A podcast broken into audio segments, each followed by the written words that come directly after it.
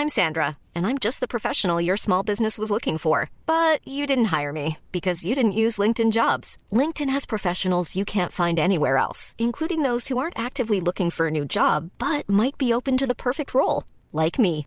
In a given month, over 70% of LinkedIn users don't visit other leading job sites. So if you're not looking on LinkedIn, you'll miss out on great candidates like Sandra. Start hiring professionals like a professional. Post your free job on linkedin.com/people today.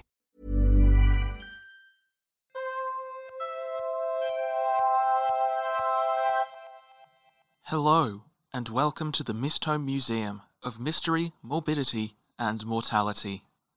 This audio tour guide will be your constant companion in your journey through the unknown and surreal.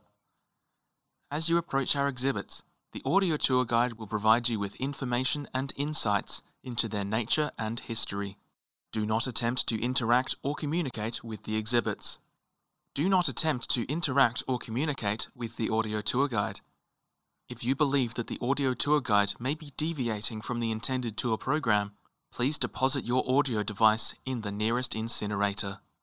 While the staff here at the Mistholme Museum of Mystery, Morbidity and Mortality do their absolute best to ensure the safety of all visitors, accidents can happen. The museum is not liable for any injury, death, or gradual reduction in comedic content that may occur during your visit. Enjoy your tour, and good luck.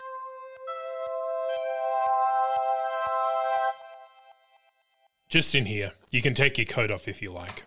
Uh, No, thank you. It's been my closest companion these last few hard years. Right? Okay. The head of restoration will be along shortly, along with the head of research, if she feels like it. Thank you. If you'd like, I can have someone bring you something to drink. I'm sorry, who said that? That's the museum's artificial intelligence. Call it the guide. Hello. I see. Forgive me, I'm somewhat old fashioned. I hadn't realized that technology had advanced quite so far. The guide's a special case. Don't worry about it. I'm just here to help. I see. I'm fine, thank you. My pleasure. Hello, uh, apologies for the delay. I'm the head of restoration for the museum. My colleague tells me you have information for us. Yes, hello. Call me Walt. I. Where to start? Well, let's start at the beginning. Yes, of course. Um, did we want to wait for your other colleague? No. I see. Then I'll begin. I was once some years ago now a professor. My field was in anthropology and archaeology. I'd become something of an expert in the study of artifacts whose original purpose is difficult to ascertain. It isn't a field with a great deal of excitement, but, well, I was heading up an archaeological dig in Europe. I, I suppose it was France. I just thought of it as Gaul. Some menhirs had been discovered there. Initial estimates put them as being thousands of years old, but Menhirs. standing stones, such as the Carnac stones or Stonehenge. Right. Yes, so these menhirs were unusual in a number of ways. There were a few dozen of them. I hesitate to put a precise number on it, as it is possible there were more we didn't uncover. Arranged in precise formation. Usually, Gallic standing stones would have been arranged into linear rows, but the layout of these was curvaceous, intricate, like a connect the dots puzzle almost. Also unusual was the writing. Gallic stones typically didn't have any writing on them. They were just bare rocks, only noteworthy for their positioning. We don't understand much of the purpose behind them. Once I had hoped that uncovering that purpose would be my life's work. These stones were covered in runes, which would be more typical of Manx or Scandinavian stones, but to an even greater degree than those. There was hardly an inch of space on any of them left uncovered. But it was such an obscure script. Translating the parts that were still legible was time consuming work. Although, having been buried, they were in better condition than they might have been. S- sorry, they were buried. Uh, yes, I'm sorry, I. The stones were buried over 500 meters below the surface. Oh, that's quite a ways down. Yes, far deeper than could have been reached by the people who lived in that time. No indication that it was a result of any tectonic activity.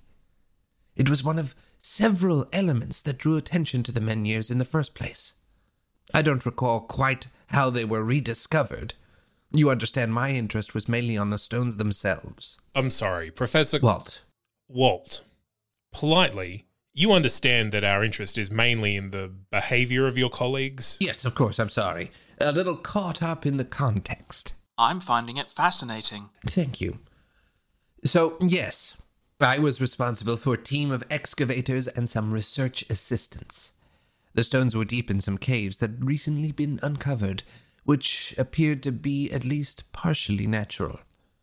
A series of tunnels led to a larger cavern, where the first of the stones was found partly buried. The rest were uncovered over a period of months. I was there in person only a handful of times, as the conditions in the tunnels didn't quite suit me, and I was more of a top down organizer anyway. I spent a week down in the tunnels with the rest of the team. Then I and a couple of my assistants returned to the university to examine the dig's findings. The changes were slow, though I confess in hindsight I could have noticed them sooner, were I more observant of the people around me. I was too focused on my work, supervising the translations, the meanings behind it all, the progress of the dig. I didn't pay attention to the details. Didn't notice that the others were too focused. I would go home late, arrive early, but never notice that the others with whom I worked had never left at all. I brought one of my more promising students in to take a look at some of the markings and writings on the stones. She was fascinated, as she ought to be. The next day she came back, asked to look at more. I obliged. The subsequent days she didn't ask at all. She was just there working alongside the other members of the team. I guess I just thought she was after the extra credit. At what point did you notice that something was up? Ha! It was such a small And- thing, actually. I I asked one of my assistants to fetch some coffee. And a different one brought it. Yes, that was it. It all kind of clicked into place. All the times they'd mentioned something offhand about how the dig was progressing before that information had made its way into any reports. The strange behavior. It was all so obvious in hindsight. It was as if they'd all become of one mind. Why weren't you affected? I've had my theories, though I wouldn't want to do what's necessary to test them. I wondered if perhaps it was because I was taking such a bird's eye view of the whole thing. Each of them focused on a different aspect of the artifact, while I had a broader perspective. Perhaps that insulated me somehow. What did the text on the stone say? I left the project before the full artifact could be translated. It seemed to be some kind of mythological text, describing a lifeless and empty world. Did it mention anything about an ocean? No, it was a flat and level plain that stretched on to eternity. I confess, I was rather disturbed by the imagery described on the stones. A place without life, but without death, too. Stagnant and unchanging. There were hints at a greater power that suffuses that place, that it is a place and a being unto itself. Mm, Don't know about that. Could be a different region in the same world security went to. We had some people transported to another place a few months ago, and when they came back, were linked somehow. We tried to figure out what happened to them, but before we could, they escaped. Yes, I suppose it could be the same place, the same phenomena. What happened to your people? You said you left the project, you don't work at the museum anymore. What happened to them? I I don't know. I got spooked. Just didn't want to go back to work the next day. Suppose they fired me. I don't know what happened to my assistants and such. I do feel guilty, but I was scared that whatever happened to them could happen to me. I went into hiding for a while. I was convinced every knock at the door was one of them. Eventually, I realized nobody was coming. I decided I had to know the truth of what had happened, but I didn't dare go back to my old life. Didn't dare even go back to the university. so I set out to find answers on my own.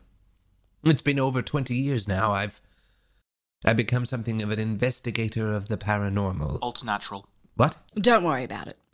Yes. So I've investigated a number of other strange phenomena over the years, but I always hoped that I might eventually find out what happened at that dig. I confess the lack of leads has been discouraging. I'd almost given up hope. But then my cards told me that I might find some folk here who have gone through a similar thing to myself. Cards. Mm, Just one of the tools I've acquired over the years. Never used to be the sort to care for such things.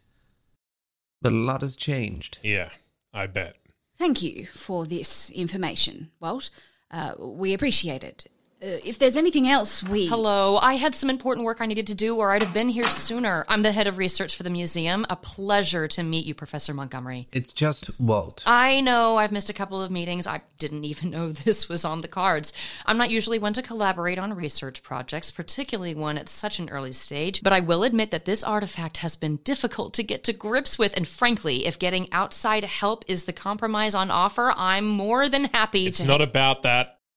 oh, I see. So, why is he here? Walt just finished telling us about an experience he had with something quite similar to what happened with security. Oh, that.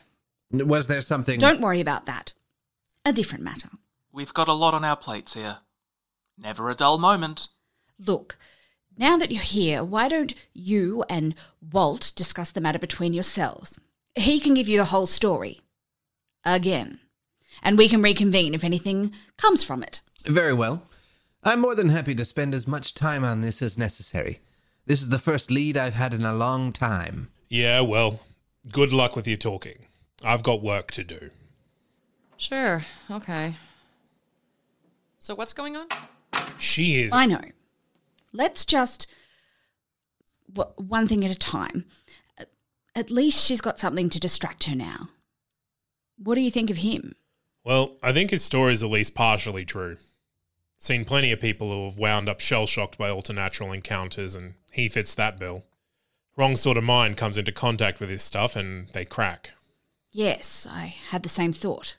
What about you, Guide? No contradictions in his story that I could see. I'm not the best judge of character, though. Ah, come on, you do all right. Thank you. Well, let's see what their discussion leads to. We're his first lead and he's ours, so hopefully we can work together. Oh, Guide, could you please keep an eye on their discussion? Make sure the head of research doesn't get um, off topic again? Already on it. Before we begin, I would like to thank you on behalf of the Mistholme Museum for taking part in this unconventional outdoor variation on our typical exhibit style. We don't have outdoor areas at the Mistholme Museum for a variety of reasons, including security and that being a bit of a weird thing to do. But when the Wanderer arrived, we knew we had to make an exception. As you can see, the Wanderer is a vehicle, a colossal cylindrical metal hull constructed from a variety of different alloys and covered in uncountable, inscrutable devices and details, all of which presumably contribute to the Wanderer's operation.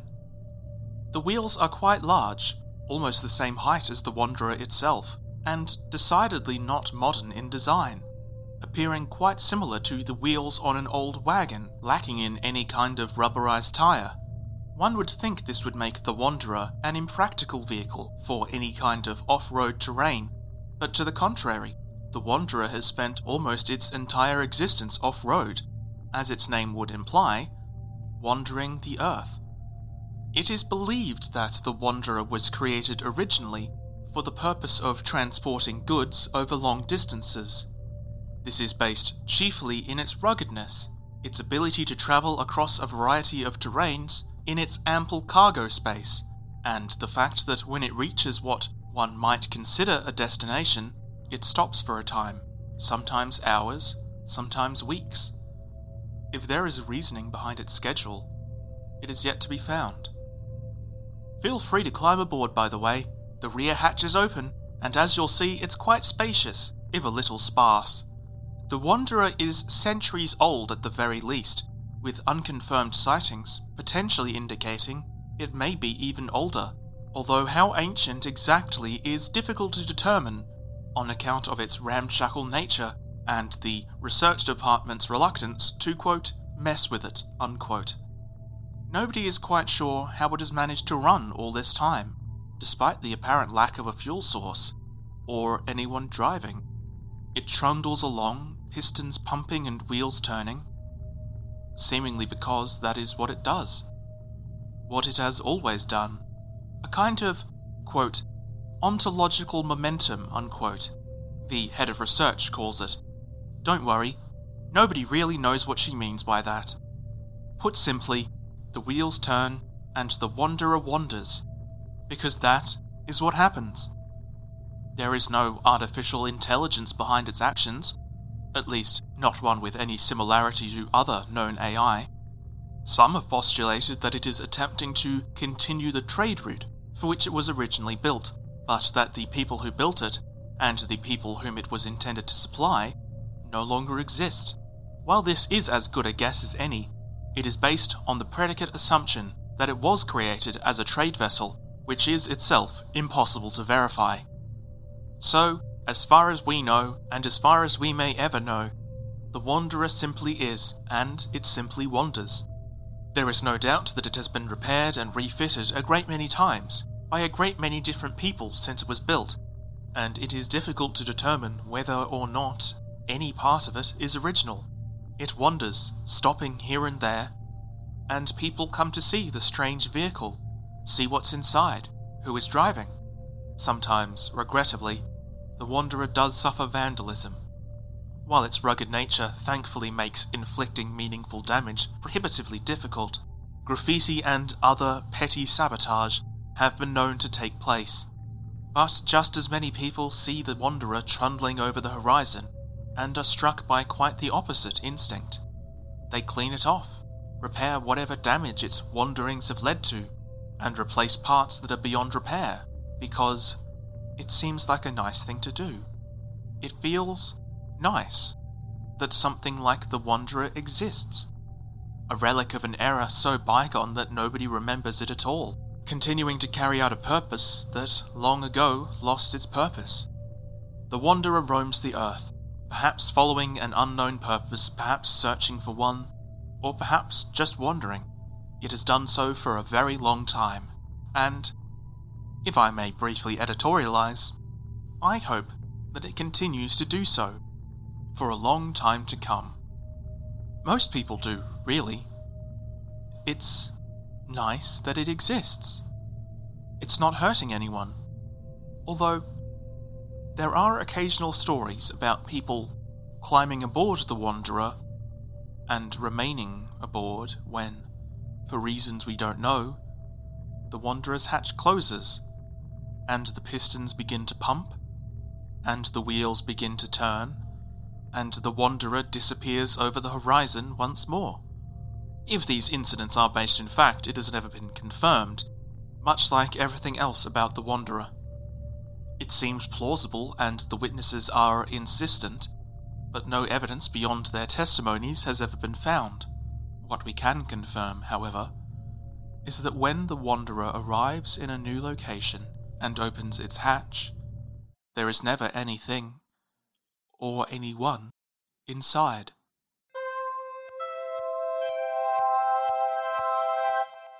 So, to cut a long story short, it takes them days to find the lad skinny enough to fit through the gap, but they do, and they've tied a rope around his waist, and I'm still down there crying, Oh, won't you please save me? I'm so cold and afraid. And they're calling down to me saying, It's okay, child, you'll be out of there in a jiffy. And the lad's being lowered down toward me, and you know, I'm having a bit of fun with it already, so I start making the hole a little deeper, so my voice is coming from further away, and the lad's still coming down the rope, and I make the hole a little deeper, and he's still coming, and he's calling out to me in this pathetic little voice, saying, Don't worry, I'm coming for you, don't worry. But his voice is all wavery, and if he was walking, his knees would be knocking together.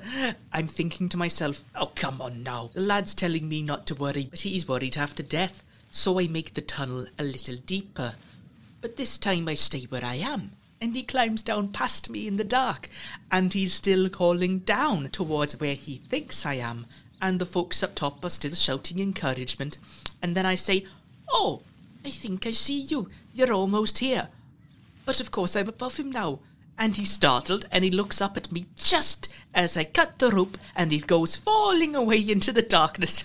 Oh, Oh, oh, the look on his face. It's the little things that make it worthwhile, I tell you. Wow, that's quite a story. So, is that where the old little kid fallen down a well trope comes from? Oh, no, I shouldn't think so. Oh, okay. Far from the first time I pulled that one, and I'm pretty sure I got the idea from a mate. One of the oldest tricks in the book, you see. Right. Great. You know, I can't believe I'm saying this, but I'm actually starting to regret asking if you had any stories. Oh, that's a shame. I have plenty more where that came from. Yes, you've already told plenty. Of course, not so many interesting ones of late. Doing my duty as a ranger. Needed a change of scenery, and I do have a knack for it, even if the work is a mite repetitive. It's something you have to do from time to time if you want to remain in good favour with the court, you see. Not necessarily ranging, that is, but whatever you can do that will be of use. Trying to be too, uh, independent is a bit frowned upon. Might have folks thinking you think you're better than your betters. Wouldn't want to give anyone the wrong impression, so I come back and do my duty when it feels appropriate. You have such an amazing knack for talking constantly without saying anything of note. Do you know that? Of course, Guide. When one loves to talk but doesn't want to give too much away, one tends to talk about nothing. I see. I wouldn't worry though if I were you. This part of your ordeal is all but over. What do you mean? Are, are you saying. Indeed, I am, Invisible One. We've just about arrived, and in relatively good time too. Good time? It's been days. Are you. Oh. Oh my, this is. The guide had caught a glimpse of what lay ahead, and if it had breath, it would have been well and truly taken away. They had reached the edge of the wood, and spread out below the party of strange machines and stranger people was an enormous circular field. It was surrounded on all sides by an expanse of grassland, and beyond that, the forests from which the group had emerged. It was as though a great circular stamp had descended from the sky and printed a grassland into the middle of the wood, depressing the ground down by a dozen or so feet in the process. Not far from where Stranger now stood, there was a sharp drop where the forest ended and grassland began. A sheer face of dirt held together by the roots of the trees and the bizarre nature of this place. But the strangeness of this place was nothing compared to the place at its centre, at which Stranger now pointed with a gleam in his eye. It was a series of rings within circles within rings, concentric and perfect in a way that few circles have ever been. At the outermost edge, the entirety of the place was hemmed in by colossal mushrooms of the same scale and type that Raptor Team had encountered so long ago. The inner rings were all of different make, no two the same. Some were hilly, and some were gardens. One was a wide and surging river that went around and around with no care for tidal mechanics. The guide wondered if there was anywhere in these rings where people lived and slept, or if they were merely decorative, or even natural if such a word had any place in a place like this. But despite the incongruity, the clashes between different rings that had no relation to one another, somehow there was a sense of oneness to the whole thing. It was chaotic, certainly, but somehow the chaos came together as something more. It possessed a symmetry that was impossible within nature, and yet it bore no sign that it had been crafted by hand. It seemed organic and yet designed, a contradiction that was only outdone by the rings themselves, as despite the fact that they were concentric, contained within one another, the guide was quite certain that each and every one of the rings was the exact same diameter. The impossibility of this place would likely have driven a mere human mind insane. It was fortunate, then, that there were no humans in this group. The impossible dichotomy between order and chaos peaked fittingly, at its centre. For there was within the middlemost ring a peak, a mountain that was also a castle, perfectly shaped to be both, with no contradiction in its design and no indication that this was anything but a natural formation, except for the presence of windows and doors, tiny pinpricks in the rock just barely discernible at this distance. Even then, these amenities seemed natural. The cliffs and slopes, which showed no sign of being worked by tools, seemed to organically gesture towards these windows and walls. One could almost imagine how, over the course of millennia, the wind and rain could create such a thing naturally, except for the fact that it made no sense for a mountain to be here in the first place. It stood alone on flat soil, part of no range or tectonic pattern. Just another impossibility in a perfectly circular field of impossibilities. I think I prefer it when you're all detached and poetic about things, Guide. Much more pleasing to the ears than your usual snippy poor mood. I think I have license to be in a bit of a poor mood. Fair enough. Come on now, people, it's another day's journey yet. A day? What are you. It doesn't look that far, though. That's just because you haven't quite grasped the scale of Her Majesty's summer keep, invisible friend. It's a bit hard to see the perspective of it all. Ah, do you see, Guide? It's complicated, don't worry about it. Well, no matter. We've got plenty of time for you to explain while we walk. Mother, I think I might hate him more than the beast.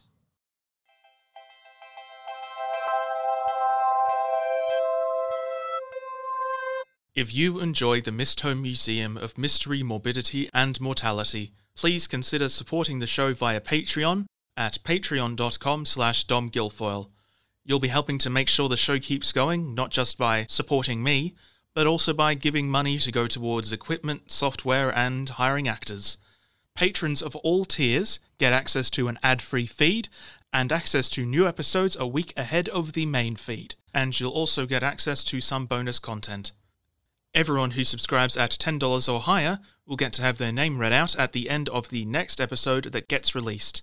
This episode's wonderful supporter is Nathaniel Waters, and an extra thank you to curator level patron Crow. Thanks for listening, and as always, stay safe out there. The Mistholme Museum of Mystery, Morbidity and Mortality is written, produced, and performed by Dom Guilfoyle with the help of That's Not Canon Productions. This series was produced on Aboriginal land, and we recognise the strength, resilience, and enduring legacy of the Yagara and Turrbal people of this land. If you'd like more Mistholme, please subscribe and like the Facebook page, where more content is occasionally posted and where you can get in touch with us. The following is an advertisement that helps support the show's continued existence. If you'd like to support it more directly, visit that'snotcanon.com for more information.